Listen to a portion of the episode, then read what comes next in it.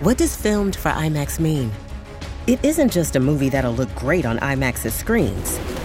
It means that hiding from a sandstorm feels like fear in every flicker. And every triumph is felt in every sound wave. And the things we've only imagined, you can truly experience those too. That's what filmed for IMAX means. Get tickets to experience Dune Part 2 now and IMAX's exclusive expanded aspect ratio. Welcome to Fine Tuning with Drew Taylor, your one stop shop when it comes to animation news and commentary. I'm entertainment writer Jim Hill, and Mr. Taylor, whose writings on the industry you can regularly read over at The Wrap, and whose musings on the Mission Impossible movies you can listen to on the Light the Fuse podcast, he and I are recording this week's show on Friday, April 28th, 2023.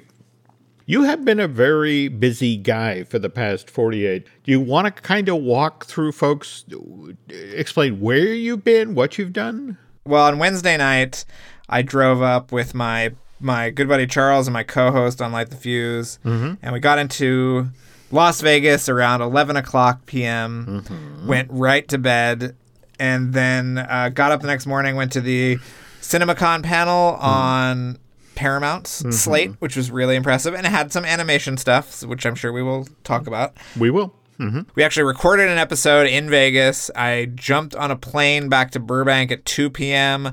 Got back. The plane was a little bit delayed. I got home at about 4. Mm-hmm. Tried to take a nap, wasn't successful, and then went to the world premiere of Guardians of the Galaxy Volume 3 at the Dolby Theater. And um, was there uh, until very late last night. And um, here I am right now, struggling to stay awake and be as entertaining as possible for the fine fine tuning listeners. I thought the Guardians thing was going to be at the El Cap, so it was across the street at the Dolby. Really? Yes. Okay. So usually they split it between the El Cap and the Dolby. As a cost cutting measure, because when you do that, you have to shut down Hollywood Boulevard. They put everybody in the Dolby, and then they had the party on the roof of that same building. Oh. So it did not oh. require a street shutdown. It didn't require, you know, the crazy kind of infrastructure mm-hmm. that you need to have when you are doing both theaters. So it was just the Dolby. I was on the front row of the mezzanine. I would argue the best seats in the house, mm-hmm. and it was quite an experience. Oh, very cool. Where would you put Volume Three uh, in the trilogy? Yeah, I think it might be my favorite. Um, Really? It is great. Okay. It is very emotional, especially if you are an animal lover. But yeah, it is a it is a it a wonderful conclusion to the trilogy, to the characters, and uh, yeah, I, I thought it was absolutely wonderful. It was a really wonderful film. And was looking at the trades today. They say two a running time of two and a half hours. Do we have any mid and end credit scenes, or We do. We have a mid and end credit scene, and both are very delightful. I think the the the post credit scene is one of my favorite uh, credit scenes in any of these movies. So Okay, definitely stick around. Okay, folks, we have a lot more news to follow here. Just a heads up, though, going to be kind of a different fine tuning because there was so much news coming out of CinemaCon and, and likewise some news coming out of France in, in regard to Annecy. We're going to mostly concentrate on those events today. But of course, uh, want to point out that the news portion of today's show is, of course, brought to you by Storybook Destination, trusted travel partner of the Jim Media Podcast Network. For a worry-free travel experience every time, please book online at StorybookDestinations.com. Since again, Drew, you actually got to sit in on the Paramount presentation, I wanted to touch on the three animated projects that Paramount has coming down the pike. Jim, there's actually four. You you forgot our friend SpongeBob SquarePants. Oh, Please. God. Now, is this the Sandy Cheeks movie or No, so okay? this is a completely different movie. I mm. forget what the what this one is called, mm-hmm. but it is a it, I think it's called like looking for square search for SquarePants or something. But the Sandy Cheeks movie is mm-hmm. just on Netflix. Mm-hmm. So I don't know what the heck happened there. Yeah, Spon- the SpongeBob movie Search for SquarePants. Mm-hmm. It involves the Jolly Roger and our good friend Davy Jones, and I think it has kind of a spooky tone. They're saying here Yeah, Search for SquarePants, tentatively scheduled to be released Memorial Day weekend 2025. The piece of art I'm looking at here appears to be hand drawn, and wasn't the last last one was this a CG film, wasn't it? Yeah, I think it's gonna probably still be the CG Okay, element because they're they're they also talked about how this will be a hybrid of live action and animation again. Po- apologies, four films coming from Paramount rather than uh, three. Uh, first one up, though, is the Teenage Mutant Ninja Turtles Mutant Mayhem, uh, which comes out uh, August 4th of this year. Seth Rogen is producing, is that right? Or He is as well- producing, yes. also voicing Bebop in this thing. Well, well, Rogen at the event talked about when they were putting the project together about what if we cast actual teenagers and let them record together. They showed some footage, right? Or Yeah, they did. Yeah, and, and that approach of recording together was actually inspired by his experience on The Lion King when he and Billy Eichner were recording together. I did not know that. Oh, But yeah, they showed footage of them being introduced to all the mutants. Um, you know, if you had if you had these toys as a child, you uh, would recognize all of these characters: Mondo, Gecko, and Ray Fillet, and all these great, uh, crazy characters. And the art style is really striking. It's based on Jeff Rowe, who is the director who did uh, Mitchells versus the Machines, said that the aesthetic was based on his drawings of the characters in like middle school and elementary schools. so, oh, um, wow. yeah. Okay. It's got a really cool kind of like sketchy, um, you know, aesthetic, really beautiful and very funny and very dynamic, the footage that they showed. And also, Jim, you will love that Seth Rogen was absolutely hilarious on stage. And he's, he began by saying, CinemaCon is the place where you want to get, where you can only get into a drunken one hour conversation with a guy who owns two screens in Minneapolis. That was his, uh, that was his, his take on CinemaCon. Well, which is very funny. Look, I have to say right off the bat, Mutant Mayhem is coming to it is from uh, somebody who worked on Mitchells versus the Machines. It's like, oh, I'm there on August 4th just for that.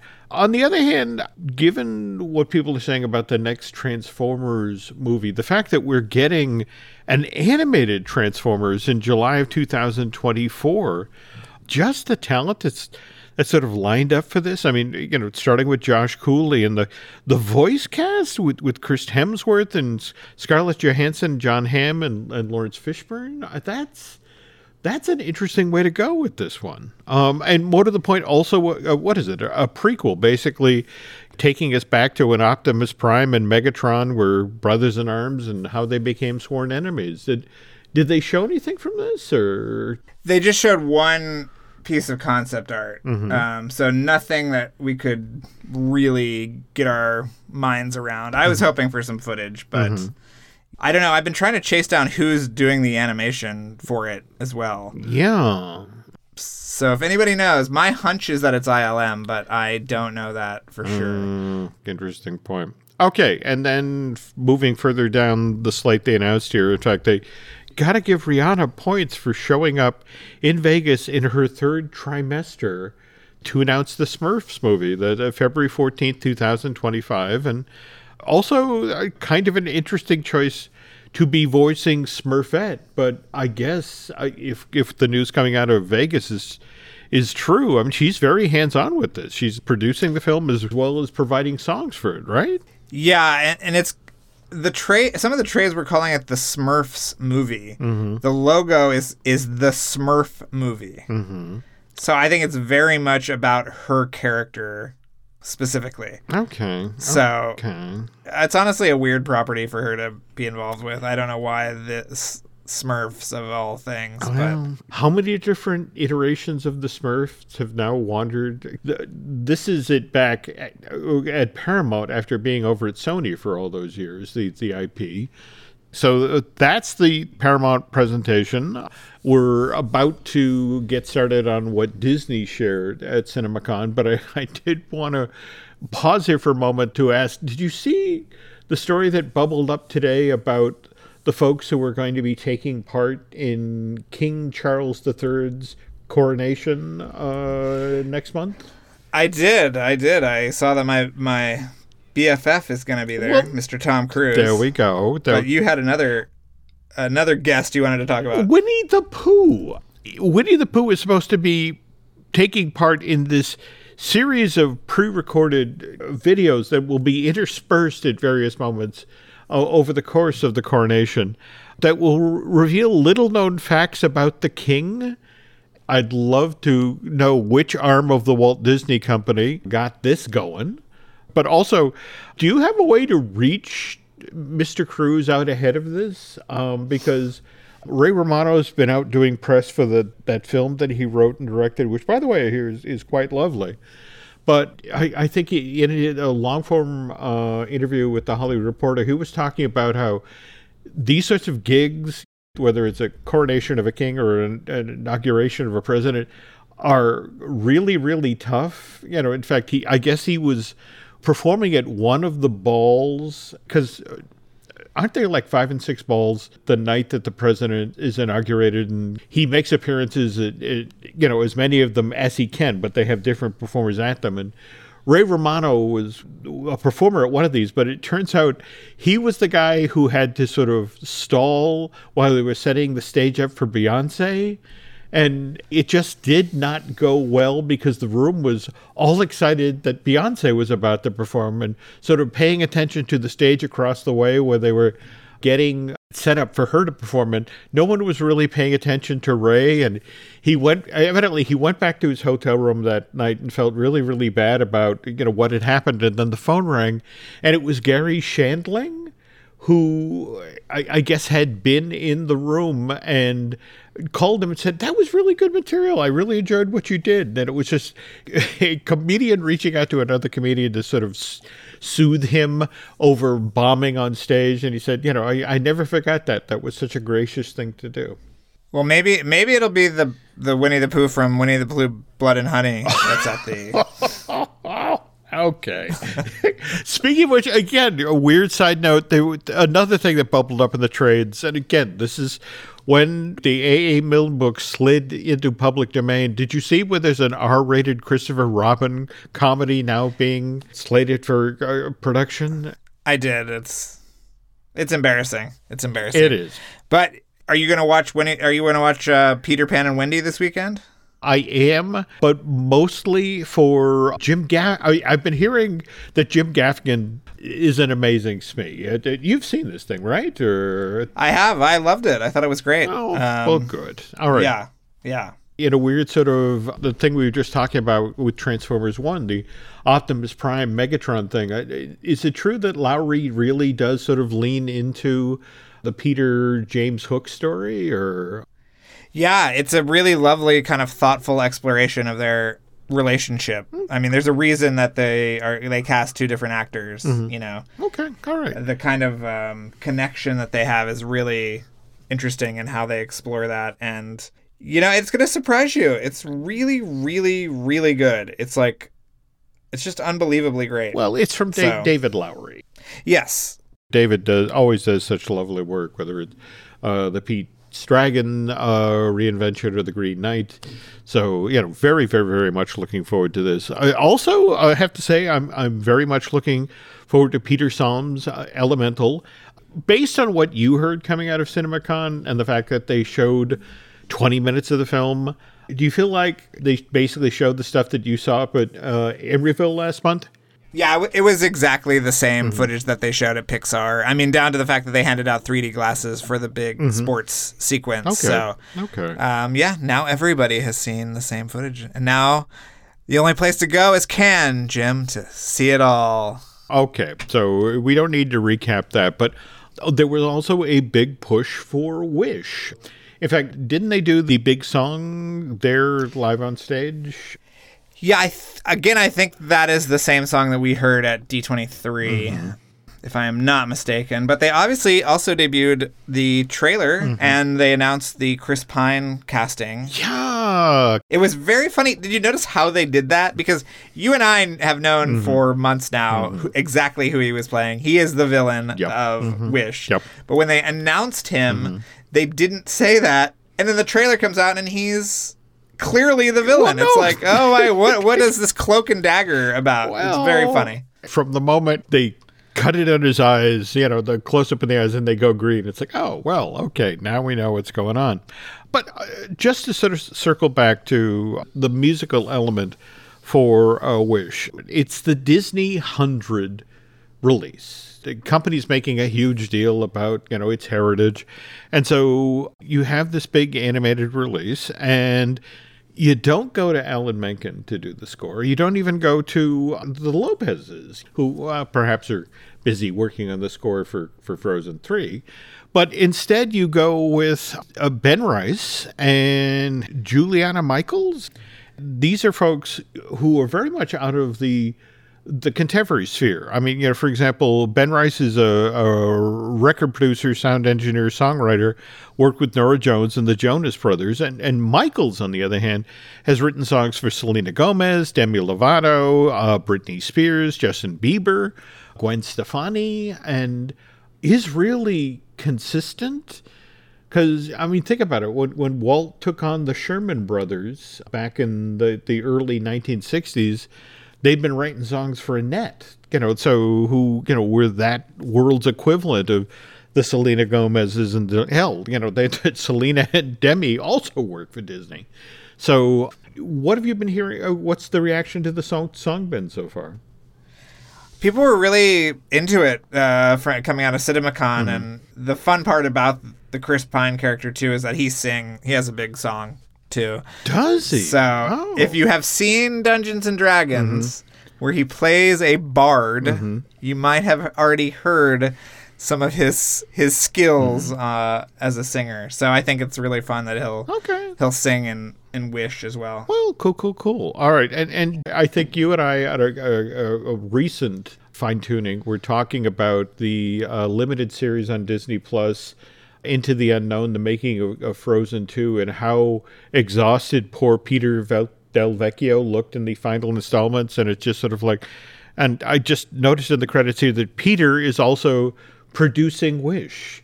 And it's like, oh no, poor Peter. But on the other hand, I guess on the heels of what happened with Strange World and that sort of thing, I, do, are you intrigued by the fact that Jennifer Lee, head of feature animation is not only executive producing but also writing Wish. They told us that at D23, Jim. That was not a surprise. Yeah, I know, I know, but it just it's still the fact that she, both she and Peter are, are this hands on with this one. You know, she can do it all, Jim. She's married to Alfred Molina. She's running Walt Disney Animation Studios. She is a force of nature. Okay. You know, it's, okay. it's lovely to see. All right. Well, I, I loved what I saw of this trailer. Uh, it, and again, it's always nice to once again hear Alan Tudyk. What is the name of the goat character again that he's doing? Oh God, I Valentino, I think. Yes, yes. Okay, yes. so all right, looking forward to seeing the next trailer for this one. But all right, folks, much more to talk about with CinemaCon. But first, let's take a break. Grey's Anatomy, the most iconic binge-worthy drama, is back along with answers to the biggest cliffhangers. Will Teddy survive? Will Jo and Link finally find happiness together? Meredith returns along with fan faves like Arizona. You can now stream every episode of Grey's ever on Hulu and new episodes next day. Watch the season premiere of Grey's Anatomy tonight at 9, 8 central on ABC and stream on Hulu. Before we get back to talking about CinemaCon, Drew, you were pulling together some stories for tonight and pointed toward the Amazon. What is it? Pushing deeper into the the Batman universe. The uh, what? We're not just getting that the Matt Reeves animated series, the the Cape Crusader, but but a couple of other projects as well, right?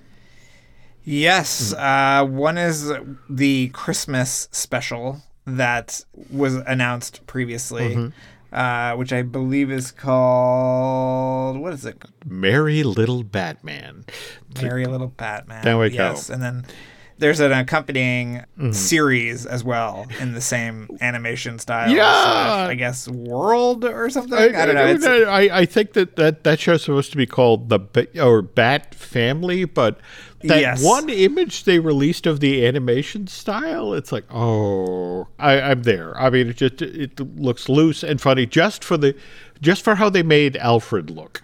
Yeah, exactly. Do we have a timetable for? Uh, No, I th- I mean I would be surprised if it wasn't out by the end of this year. Although you know who knows with this stuff. It it is just so fluid. Is the word is the reason the the way to describe the current state of streaming right now, Jim. So God only knows. Especially if we're staring down a writer's strike in a couple of weeks. Um, yeah. Okay, we now pivot uh, back to Comic Con, and we'll let's talk about what uh, Universal revealed coming from both DreamWorks Animation as well as Illuminations.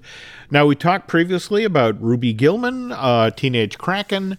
That's going to have its world premiere at Annecy on June 15th and then be released theatrically on June 30th kind of interesting that Universal used uh, CinemaCon to sort of, you know, talk up Ruby as potentially the girl power movie of the summer. How much of, of this have you seen at this point? You know, a lot of us have seen the trailer and Yeah, just the trailer. I haven't shown me anything yet. I mean, I'm dying to see the movie, so hopefully Yeah. that'll happen soon. But Okay. Yeah. Okay. Well, again, you know, the, the, the big fan of Kirk DeMicco at his work, and I, I love the look of this one. So, uh, really, really, really looking forward to this one. Also, I I won't lie, I am looking forward to Trolls Three: Trolls Band Together, which arrives in theaters November seventeenth of this year. Been a while since the first Trolls movie. Uh, that was October of 2016.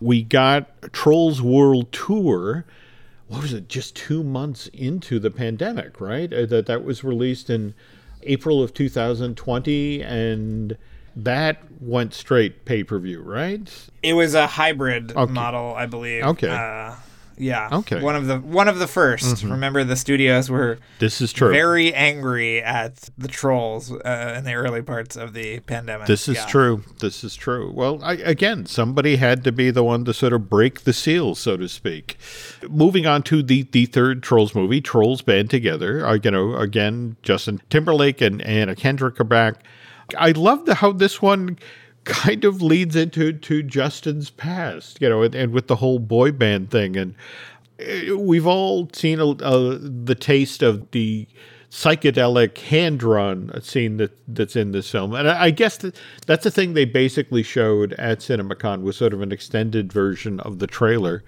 But yeah, it's Branch's long lost brother showing up, and then they must go off and and save the other brothers who are uh, captive and reunite the boy band Brozone. So evidently, score leans very heavily into Backstreet Boys songs. So should be a lot of fun. On the other hand, we also got uh, more info on Migration, which is the Illuminations project that's being released on December 22nd of this year. We also have an official log line.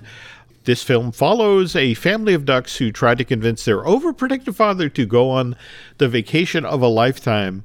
What do you think of the, the vocal cast that got revealed for this one?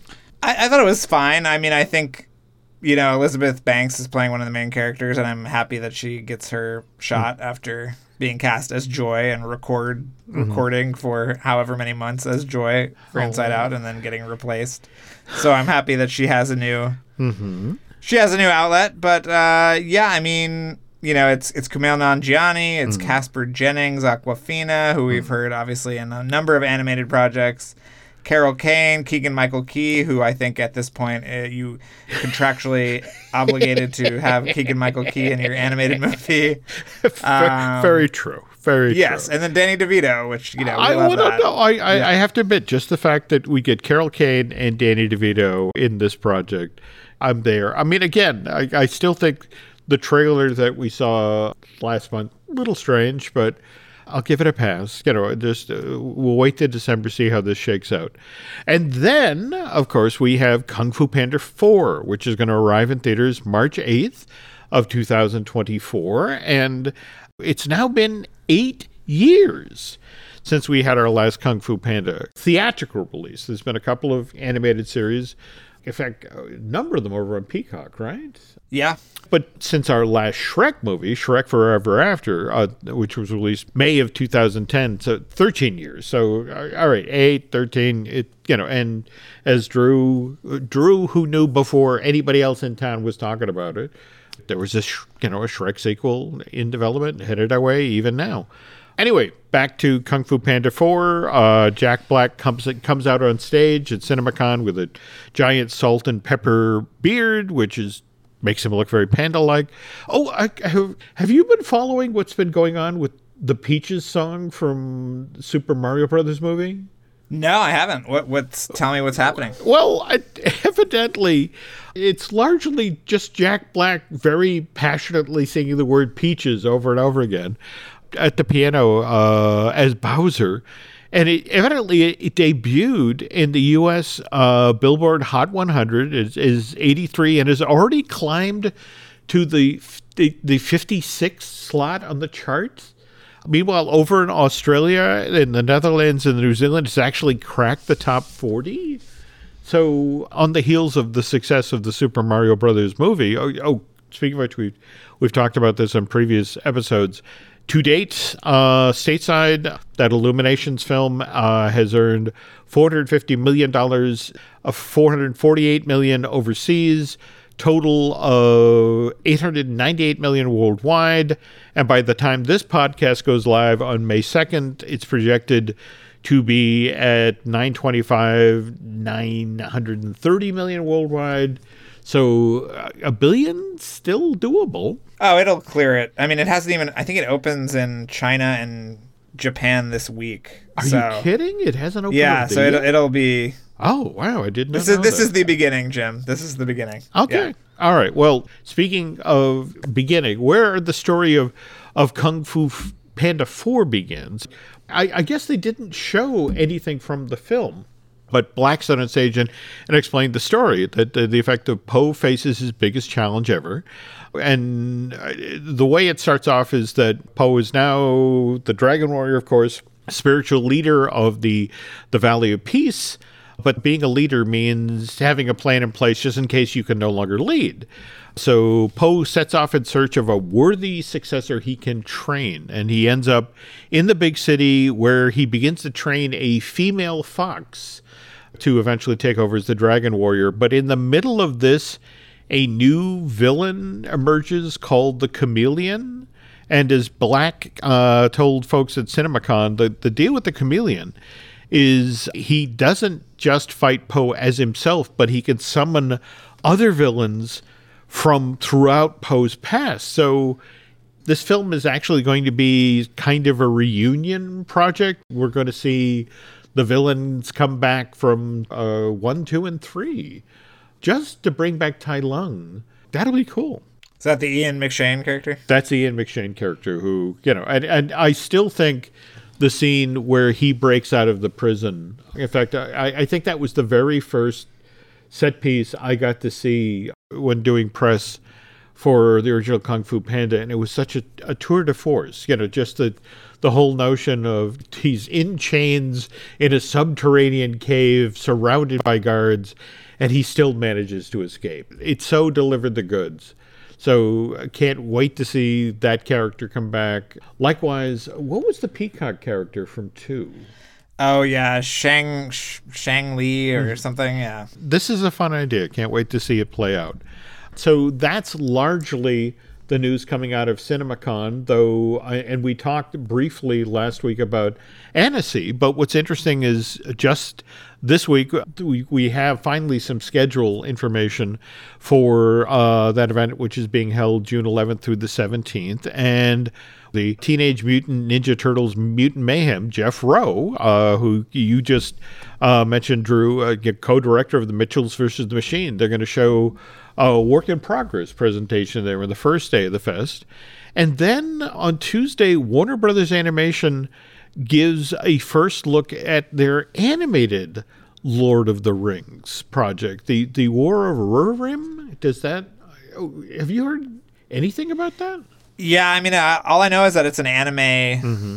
Lord of the Rings. I think this is going to be the first time anybody's seen anything from okay. it, so it's pretty oh, exciting. Okay. That same day, Genndy Tartakovsky, uh, we get a, a, a, first look at his new project for Sony Pictures Animation, Fixed. You were recently over there. Did did you get to eyeball any of this one, or? No, I haven't. I, I just talked to to Genndy about Unicorn Warriors Eternal, which I want to remind everybody premieres on Friday at midnight on Adult Swim and it'll be on HBO Max, I believe, the next day. So get on it. Um, yeah, but I have not seen anything from Fixed yet. Okay. And on Wednesday, uh, Netflix is going to be debuting Nimona, which, if you recall from last week's show, Drew has already seen and has very high praise for the Troy Quane and Nick uh, Bueno or Bueno movie. Kind of interesting. They're also going to use this panel to uh, also begin to talk up uh, Chicken Run, Dawn of the Nugget, straight through to Blue Eye Samurai, which again is my favorite title of the coming year. And then on that same day, uh, Benjamin Renner is uh, going to be talking up migration, uh, which again we, we just talked about the Vogelcast for. And then come Thursday, DreamWorks is going to hold the world premiere of Ruby Gillman, uh, Teenage Kraken. And then that same day, we're going to get a first look at the Trolls band together that we were just talking up. That's directed by Walt Dohrn and Tim Hurt. And then finally, they are confirming here that Elemental is going to premiere at Cannes, but it's out of competition, right? It's like it's being shown the last night of the festival. Yeah, it's the closing night festival. I, w- I will also add on if you are at at Annecy on Friday. Mm-hmm. Uh, besides Elemental, I think your wish might come true. Oh, am I being subtle enough, Jim? Okay. Supposedly, also Pixar is going to use that opportunity to give people a look at their first ever animated series, uh, Win or Lose, which is going to Disney Plus. But you are are trying to get to Annecy this year, right? Yeah, I think I think I might have figured out a way, Jim. Oh, so oh, stay oh. tuned. Well, yeah. no, see, this is what I love about Drew. Drew takes his job seriously. In fact, I still cannot believe that you managed to get a brand new episode of Light the Fuse recorded in between the Paramount presentation and making it to the Guardians of the Galaxy uh, Volume Three world premiere. Yeah, it, it was. It, I think it was up before I landed in Burbank. Oh, uh, that's how God. quickly we got it up.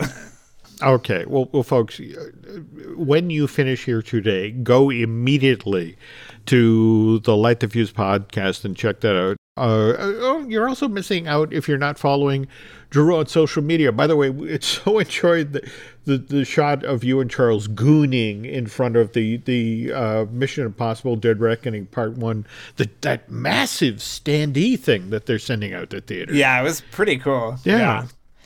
Can can you tell folks where they can find you on social media? Yes, uh, I it is at Drew Tailored, like a tailored shirt on Instagram and Twitter, uh, and that's it. Yeah, as Mm-hmm. Okay. Twitter becomes more and more unusable, I am still there for some godforsaken reason. As are you, Jim. Tell people where I know. they can find you. I know. Well, again, I'm on Twitter and Instagram as Jim Hill Media and over on Facebook as Jim Hill Media News. And by the way, we, we also have some other podcasts here that maybe you might want to listen to. Uh, in addition to fine tuning, we have Disney Dish that I do with Len Testa. We have Marvelous Disney, uh, our Marvel news podcast. That's with Aaron Adams, the talented gentleman who edits all the podcasts here, who, by the way, has a show of his own, 32nd Street, about the world of advertising. Well worth checking out. And I swear to God, Brian Gahn and I will get a. In fact, I'm trying to get a new episode in the can that will go up on May 4th for May the 4th day. So that's one of my projects for this weekend. Other thing, uh, folks, if you could do Drew and I a favor, if you could head over to Apple Podcasts and rate and review, well, not just the podcast you're listening to right now, fine tuning, but also Light the Fuse. That would be very helpful. Also, if you really, really, really like what you heard here tonight, you want to go over to Bandcamp and subscribe, that would be cool. And I think that's going to do it. Thanks for all your hard work this week, and, and, and thanks for listening.